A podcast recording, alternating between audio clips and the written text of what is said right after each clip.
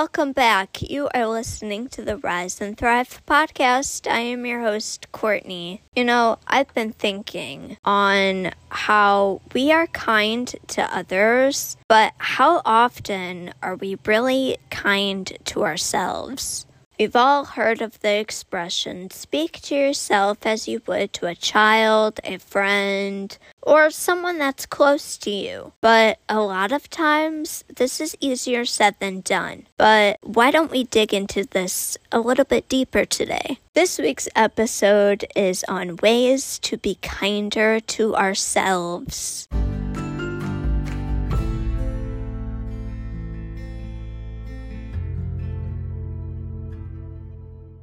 The first way we can be kinder to ourselves is to accept that we will always be learning. Making a mistake once is okay, because that's how we learn. But we need to learn from them so we don't make the same mistake twice. We are all human, flawed, and it's okay because learning takes time. It takes practice to get better. Growing can be a slow process, and there is no shame in not being right all of the time.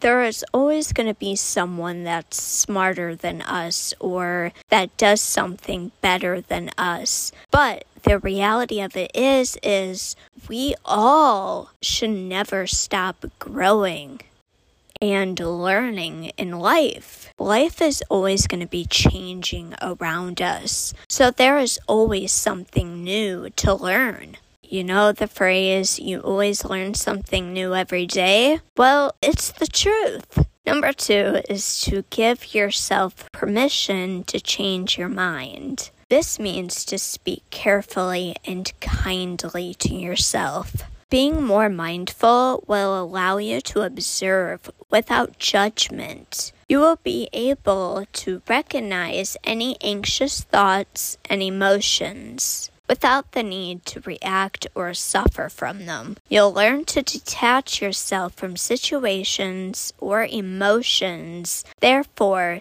they won't have the control over you. You'll be able to move on and will no longer identify that pain. Number three is to forgive. Most of us have gone through some kind of struggles in the past. The great thing about life is that we don't have to hold on to those ugly bits or things that bring us shame, things that make us feel uneasy, or bring back pain. We get to grow, change, and evolve. Holding on to grudges is not only unhealthy, it can be damaging and it steals your joy away. It's a burden, meaning both forgiving others as well as forgiving yourself. It's not easy. Don't blame yourself for making mistakes, for missed opportunities, for not following through with things. Learn to forgive. Number four is to give credit where credit is due. Giving yourself some recognition has nothing to do with you feeling sorry for yourself or playing a victim. Mistakes, failures, and struggles are just a part of life. You don't have to keep reliving and retelling stories of your past but you should feel proud for living through them and coming out a stronger, wiser person. Life is what you make it. I just thought about that Hannah Montana song where it's like, Life's what you make it, so let's make it right. I'm not going to sing it for you, but that just popped in my head. Anyways, just because you chose to break a pattern or decided to go a different path that someone you love, it doesn't make you better than anyone else.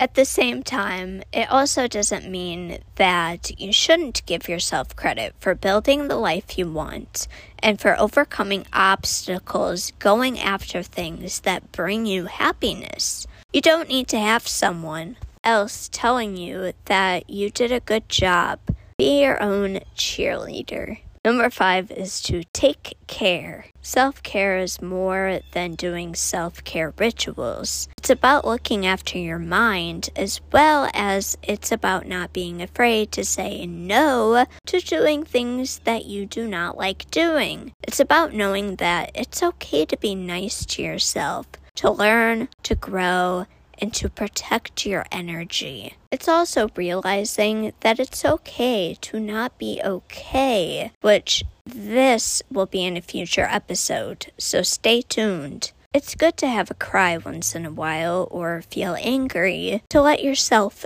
feel. Next is don't limit yourself. Let go of your limiting thoughts and beliefs. Let go of the I can't and instead say, I can. Let go of anyone else's words of the past. Your only limit is yourself. We have countless resources at our fingertips, and creating the life you want is achievable, but this takes work and faith in yourself. Do not expect others to believe in your dreams and goals if you yourself do not believe in them.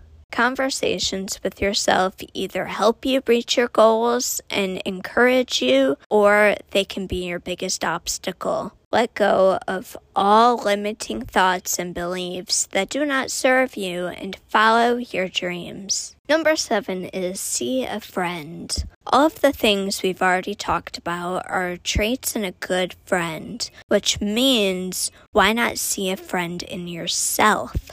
Which also means to stop comparing, stop judging yourself, and treat yourself the same way you treat a close friend. Work on the relationship with yourself. Last but not least is to let go of the need to be perfect. If you do this at some point, you stop acknowledging your accomplishments because there's always that voice in your head that says, Well, you could have done better. It's you spending more time worrying about failing than you do focusing on what it is that you're trying to accomplish. Life happens. Things don't always go the way we planned. And the sooner you accept that, the less time you'll stop wasting trying to make things perfect. Being kind to yourself means not allowing any of your negative emotions to brew. Do not leave yourself in the back burner. You will discover emotional freedom. You will recognize that your needs and feelings matter. Share this with someone today who needs to hear it. Make sure you are following the podcast so you never miss an episode.